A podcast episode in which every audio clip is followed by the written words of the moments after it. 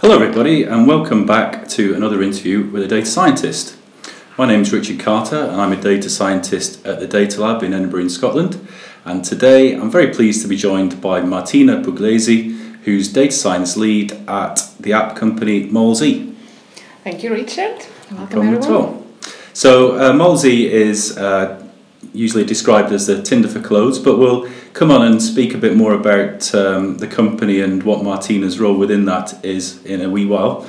But um, one thing I do know about you, Martina, from having witnessed your meetup talk uh, a year or so back now, was your transition from doing a PhD in physics to becoming a data scientist. It was a really good um, talk that you gave. And um, so I guess for our listeners, it'd be just really interesting for those who weren't present just to describe uh, what you did in your PhD and that road, the journey that took you from the from academia into data science. Yes, thank you so much. Uh, yeah, so as Richard was saying, I come from a physics background. I've done a PhD, and the topic was around trying to understand how natural language evolves in time. It was very data driven uh, type of work.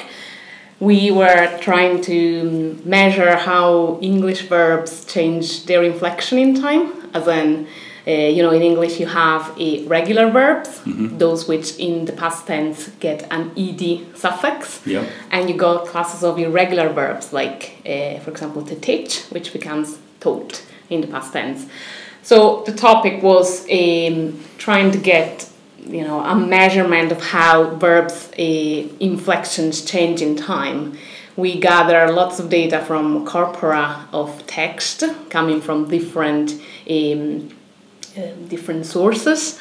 We did some little machine learning things to classify whether something, for example, is an adjective or a verb in the past tense, because that's uh, that's an issue peculiar to English. And we were measuring the, the fraction of regular and irregular inflections in time and also by um, say whether the text were in fiction or non-fiction newspapers these sort of things. So on top of the data analysis part uh, we then ended up doing some experiments by just asking real people what did they think the inflection of a verb completely invented but invented according to some linguistic rules will be in the past and we were starting to see something quite interesting because you discover differences between native speakers and non-native speakers. Because, mm-hmm. for example, uh, native speakers typically have a larger vocabulary of their own language, mm-hmm. which is obvious. Uh, so I'm Italian, by the way, so I definitely have. Well, this is one thing that's kind of curious. I wonder why you do it in English and not in Italian if you're Italian yourself and studying in Italy. Was there a reason why English is chosen? Yes, it's a very practical reason. Is that corpora only exists? Very good corpora only exist for English. Uh, so I finished my PhD three years ago now. So back then there was really only good big data sort of like stuff for English. It wasn't really big data, but it was big enough to do good analysis. For Italian, this minority language compared to English, you didn't have much uh, much text available.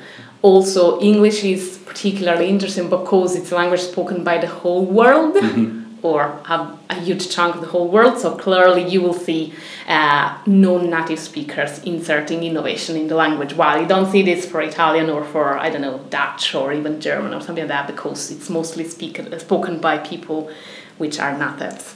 So English is very very peculiar uh, okay. as a language. It's quite interesting.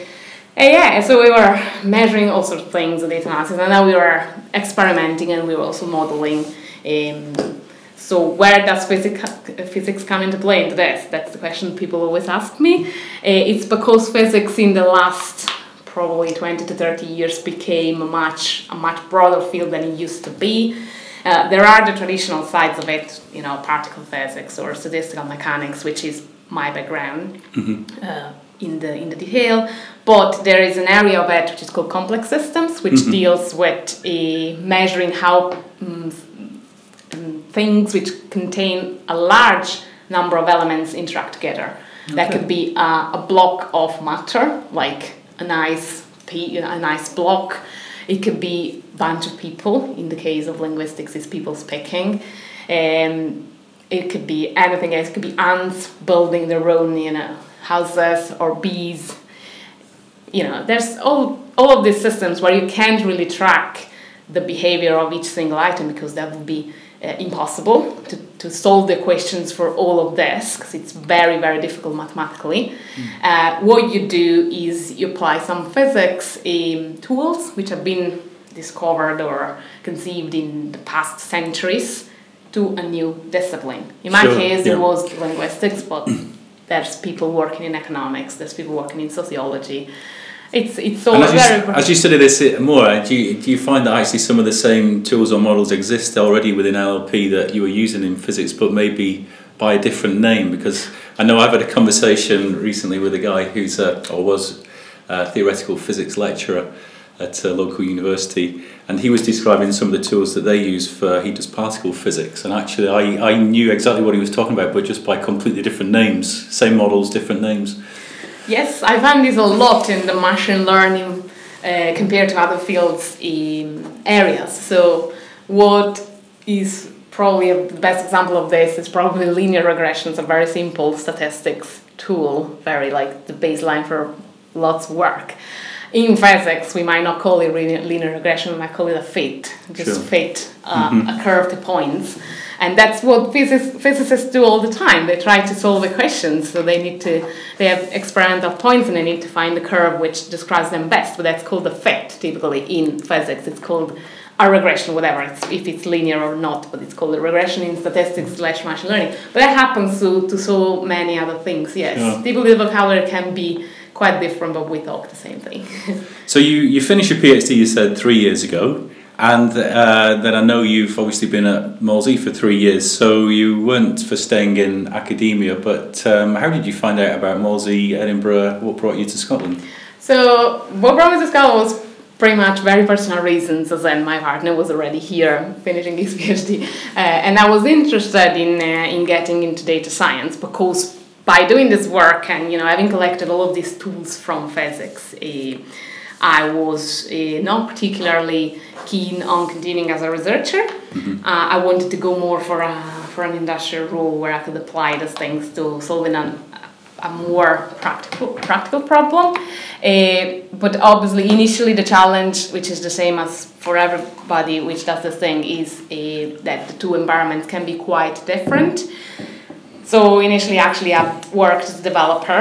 It was a very brief experience, but it taught me a lot uh, even just at the level of understanding how development, software development uh, works. And then afterwards, uh, back then, there was two and a half years ago now, um, Mallzee was hiring for data scientist uh, because we are a data company and we wanted to understand more of the data we were collecting. And yeah, that's me. That's how I ended up there. Okay, so that's good. So, what kind of tools do you, did you uh, first learn, and what do you use now within Mallzee? What uh, languages you program in? So all of the data science stack is in Python. Mm-hmm. Surprise, surprise. Mm-hmm. so uh, yeah, I we, we the data science department, let's say, uh, we use Python for prototyping, uh, but we use Python in production as well. When it comes to jobs which need to crunch loads of data, we put them on top of Spark. Mm-hmm. Uh, we are in the cloud, so we use AWS, so that makes it quite uh, let's say, as painless as possible to deploy things sure. without having to worry too much about maintaining servers and these sort of things. Uh, but yeah, in general, the data science part of the company is uh, primarily in Python. We don't have any draconian choice. It's just that it's the language that I personally prefer for doing prototyping because you've got Jupyter Notebooks, you, you've got lots of interactivity. Um, and then, you know, it's relatively easy to integrate with all of the rest of the technology that we have. Okay. And how big is the team there of data scientists? So there's me and Alice, uh, which is our data analyst, and we do crack on the data science side of things. Then we obviously interact with all of the tech uh-huh. teams. So we have um, the app developers, we have the designers, and we got a front end and back end developers and engineers. So it's a very, very close team and we all work together. On the design side at the moment, there's the two of us. So for people who are listening who haven't uh, seen or heard of Mallzee before, I think you said something um, when you just introduced your company there, which to me is very interesting. You said that Mallzee is a data company. But I've actually obviously had a look at the app and had a play around with it. And um, to somebody who's looking at Mallzee for the first time, who maybe not think of it as a data company, so maybe you could just uh, explain to the listeners uh, what Mallzee is, does, and um, but then how you take that and frame it as a data company and the data and the data problems you have to solve there. Yeah, so the company, um, yeah, the more the consumer side of the company is the app that we have, which is known as the Tinder for Fashion, because what you do is you have this swiping interface and we gather a consumer opinion on um, items of clothing, accessories, and shoes. Uh, we have loads of brands and we have loads of choices, really. And the aim is to tailor and to make the app work for a differentiated user base because we want to serve everyone. We, um, you know, we are the the place where people shop for what for when they need to find clothes. Um, that's for the consumer side of things, but what we do is in the B2B side, uh, that's where I say it's a data company because what we do is we provide our clients, the retailers and the brands we serve, with useful insights on the performance of their own products. So we gather consumer opinions and we crunch them to uh, make the retailer more aware mm-hmm. of what's happening to their products and make better buying decisions when they need to, to choose which lines uh, to invest more in. Mm-hmm. That is um, that is the two funnels pretty much we operate on, and data science is at um, at the core of both of them because on the consumer side we again want to be more and more tailored to you. We got recommendations in place, uh, but we are keeping improving them so that the user is, is happy to use the app. And on the business to business side, we do want to, to do some you know some algorithmic ways of predicting what's going to be more trendy next season, and that's where we invest more of our machine learning capabilities in. Okay, so I think I'm right in saying that Mallzee was founded just over four years ago. So you've been there as a first data scientist there for three years. So you, is it fair to say that actually some of these um, directions that the company's taking weren't necessarily perceived from the outset, and that actually the companies realise that with all this data that you've got, that actually there's a whole load of applications that it can be used for that, that maybe the founders weren't originally thinking of when they first set the company up? It's always the case for a startup, I'd say, right? So you don't necessarily have all uh, from the start super clear to your mind. But if you are a, a, company which collects huge chunks of data every day, like we do, uh, you start thinking, what do we do with this? To to make for a very reliable business model, but also to make something which is a tool that people really want to use. Mm-hmm. So yeah, definitely. But this is always the case. Like every day we come up with some new ideas. Uh, the challenge is to determine which is going to be an idea which is worth investing on more and more. And so yeah, this is this is the fun of working in a startup. I'd say from my point of view as a data scientist, it's like nothing is set in stone from the start. You don't have a precise uh, goal to hit you just come up during the day and start thinking how am i going to help the company do uh, better? And also how am i going to help the company make better data driven decisions which is the internal side of data science. So everything we do at Mallzee is data driven like from our marketing campaigns to uh, the clients that we want to serve because we think we can work better with them. Um, that is all that is all based on on data it's great to hear you kind of say that that um, it's all based on data and you're helping the company make data driven decisions because I guess that's one of the advantages you have at a startup is that you can do that. Quite often with established companies, it's maybe harder to make your voice heard as a data scientist in and amongst an established organisation. But it sounds from what you're saying that um, everybody there within Mallzee is uh, very much on board with yeah. the value that data scientists can bring to an organisation and that they give you the scope to to investigate and experiment a bit with data science and see what value you can bring. Yeah, exactly. So there's a side of it which is research. It's purely research. Exactly what I was doing, you know, in, in the university before. Like I got the the opportunity to to experiment new algorithms, new tools, to learn new things because I don't know everything which is around with data science. I don't believe that anyone does. It's such a huge field which is expanding at a rate which you can't keep up with. Mm-hmm. But yeah, so there's the research side of it, and there's the productionization side of it, and there's the literally the business analysis side of it as well, which is very important to, mm. to write. So like what metrics are we using for assessing this thing? Is it the right one? Are we seeing the right picture? These are all things that you can do um, better and better if you all of the people together are sitting around the data and saying, oh, you know, well, we might not even have the right data which answers this question, but let's go get it.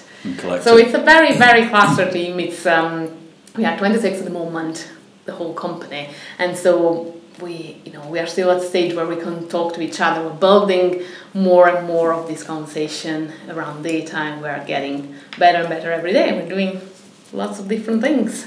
How important then is uh, the ability to communicate with the other people in the organisation? I'm thinking particularly maybe the ones who are not so technically literate. So if you were to go away and do some research and find some uh, new technology that you thought might be useful to the business, how, how do you go about communicating that with the, the business people, or maybe just even in the sense of some of your analytics and reporting that back? How, how important is that part of your job?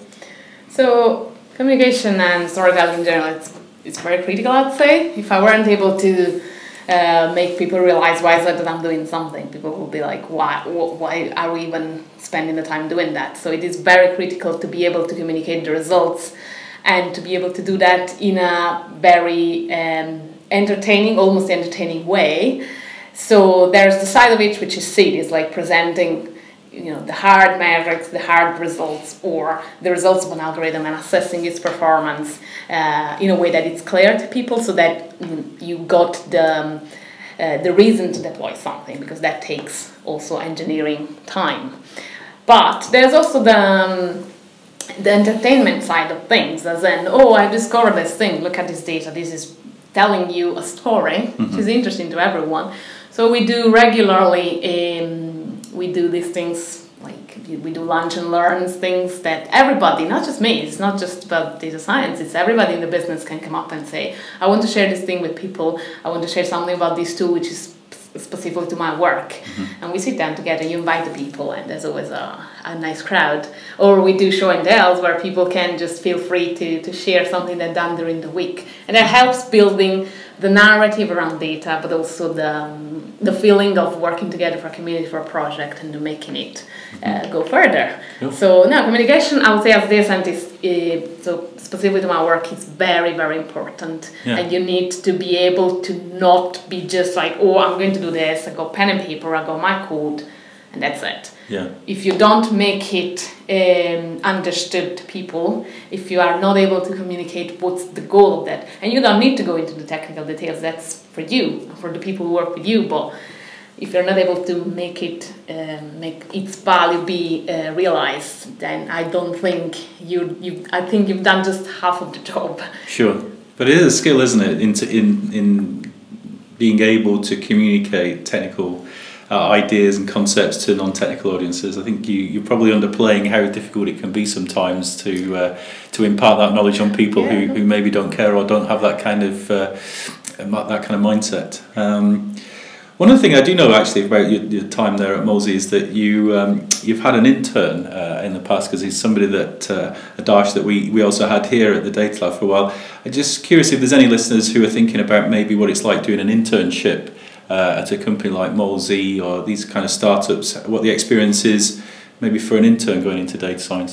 Yeah, so we had uh, a few interns throughout the years actually, typically on the summer placement, these sort of things, where they work specifically within the data part of the company, so they tackle some of the, the challenges that we do, it just helps along the way of that. Uh, around recommendations or predictions of fashion trends. Um, yeah, and that was a very, very interesting experience for both sides, I believe. The people mm-hmm. were quite happy um, because they were um, part of, uh, even if for a short period, but they were part of the project itself. So they were able to see what it means to do the advanced practical level beyond what you see just out of your studies where everything is, is great and you've got good knowledge you know all of these machine learning super cool things all of these ai things but you don't necessarily know how to apply them in practice and you learn the value of maybe a simpler solution over a very sophisticated one that you can't afford because you don't have the time to deploy mm. it. And you get to see that that in a startup, I believe, is quite valuable from a student point of view because you get to see exactly what it means to do this thing. You get to see what it means to uh, be continuously cleaning data and assessing the quality of your data. That's one of those things that everybody knows that people it's well, it's welcome to the real world, isn't it? I mean, when you get textbooks with these data science yeah. challenges, problems in, you uh, you're in a very sanitized and clinical environment where the data's all lovely and you know exactly what you have to type to get the results. But the real world's never quite as clean and uh, simple as that, is it? Yeah, and also in, even outside of academia, there's very sanitized environments. Like you can do some data projects about, but it's because some someone before has cleaned the data for you. Uh, in the real world, in any company, I believe, eh, it's always the case that you need to do that job. Yeah, sure. Yeah. So Mallzee uh, seems to be going from strength to strength. Uh, you know, I believe it's deployed in many, many countries around the world now, and uh, and seems to be moving on. So hopefully there'll be a role for you there for many years to come. Um, I just wonder if you can kind of cast your mind forward. How, how you think your role or the role of data scientists in general might change over the next five years. Yeah, that's an interesting question because uh, I've been in this in this data science business for now um, two years and a half, pretty much. So it's not that long. However, I've seen uh, quite a good amount of change already. When I started, uh, and that was in that that was in Scotland, but let's say in Europe as a whole, data science was at the start of the hype, a little bit uh, later than mm, when this all started in Silicon Valley sort of mm, area. Uh, I do believe that this is becoming like it is becoming the case, which is probably the same for every other field. I don't really know that it, we are getting nearer and nearer us to be past the hype. Uh, so there's still lots of conversation which has very are very focused on the potential of these things, but nobody actually has figured out uh, necessarily how to make practical use of these things. Well, maybe not nobody, but not everyone has. There's still lots of uh, quite vague conversation around what data science is. So my very non-scientific prediction about that is that this is going to fade at some point and people are going to probably uh, be separated into different specific more specific roles the more this thing gets bought in by more companies which will also depend on what size the company is what sort of business model i have but um, yeah, the data scientist role will probably be data something or data something else. Mm. So maybe at, uh, at a company where you've only got one or two data scientists, it'll still be important to be well grounded in the general range of skills. But um, if you start to look at larger and larger organizations with teams of dozens or more data scientists, maybe there you'll be uh, required to be more specialist and you'll be the data visualization expert or the yeah or the probably but also it's going to be the case that data science are is going i believe this is definitely happening uh, to influence other um, other departments more and more to make other departments departments be more and more data driven which means data scientists again has to be able to communicate with people in other uh, places not necessarily which come from a super technical or even scientific background but mm it's about working together it's about collaboration. This is what is cool uh, about my job in at the end of the line the, the thing that i like the most is the fact that i get to learn from other people as well i don't only get to study machine learning all the time mm-hmm. which is mm-hmm. great i love it but it would be completely useless to just do that if i weren't able to make it a user so i believe that at a startup level it's yes as you said it's it's the case that you wear different hats and every day your hat can change or even every mm-hmm. hour depending on whom you're trying to help um, maybe in a bigger corporation I, I don't really know to be honest but it's going to be the case that you are more focused on the one single thing and you've got very strict requirements on what to do what sort of model to do mm-hmm. so probably this is going to to be more structured at some point naturally as a field sure and is there anything that you're uh, particularly interested to take on board or that you're looking at at the moment with a view to using in the future? In terms of. Um, in terms of technology or new developments in the field? Well, I am fascinated about the, um, the relationship between the scientific side of data science and uh, the technical side of data science, mm-hmm. which to me is where most of the challenges uh, lie. As in, how do you make this model actually be out and be visible, be deployed, let's say. This is where what, what I believe there is a little bit of an unfairness in the field, probably, as in data scientists get all of the fancy interest, but in reality it's the data engineers which need to, to help them to make stuff out. So unless you are both, which is a very rare thing to be, simply because data science itself is already quite broad, and um, data engineers seem like the guys at the back of the of what everything is is relying upon and yeah so i'm personally myself i find myself like learning these things more and more every day and with huge amounts of data it's definitely not uh, non-trivial it's it's easy with small amounts of data you can crunch a single machine but yeah. uh, that thing so i i do see that probably the interface between these two things with the hype going a little bit down in the years to come is probably going to be smoother. So at the moment, it's still quite the case that there is a difference between the data science and data engineer. They don't even know how to communicate in many cases, and yeah. Well, hopefully, one uh, one of these future interviews we'll we'll get a data engineering because it'd be very interesting to get their view on what they think of the, uh, whole technology stack and, and data scientists and how they interface with the data scientists. So that'd be interesting, maybe one for the future. Just one final question before we wrap up, uh, Martina. Um, obviously, you've uh, come across from Italy uh, to Scotland. Uh, I'm curious to know what you know of the data science community in Italy, and obviously then how we, we how we compare here in Scotland to to maybe what it's about like in your homeland. So in Italy, Italy is in general I would say, a quite traditional country when it comes to innovation. It doesn't innovate at a speed which is comparable to the UK in general, to other other countries uh, in Europe. So it's quite a little bit behind still. It is growing, but it grows at a slower pace. Um, I do know a few people which work data scientists in Italy as well, uh, but I would say compared to Scotland, it's probably the case that Scotland is peculiar as a country itself. Again, when I started, there was literally very few people doing this. These days, uh, through the work of many people, start going to grow the community more and more. I find myself always around at events and things and talking, talking data science, both from a technical perspective but also from the business perspective. I think that Scotland is peculiar in the sense that it's a small country. You end up knowing, if not everyone, but most people which do a similar job to yours so you can build up on there you can build a collaboration um, you know i have many friends in london instead which is the capital of data science in europe at the moment uh, where there is lots of events lots of things quite it's quite a dispersed environment where you don't really um, you can't keep up with everything. It's just uh, too too insane what's going on.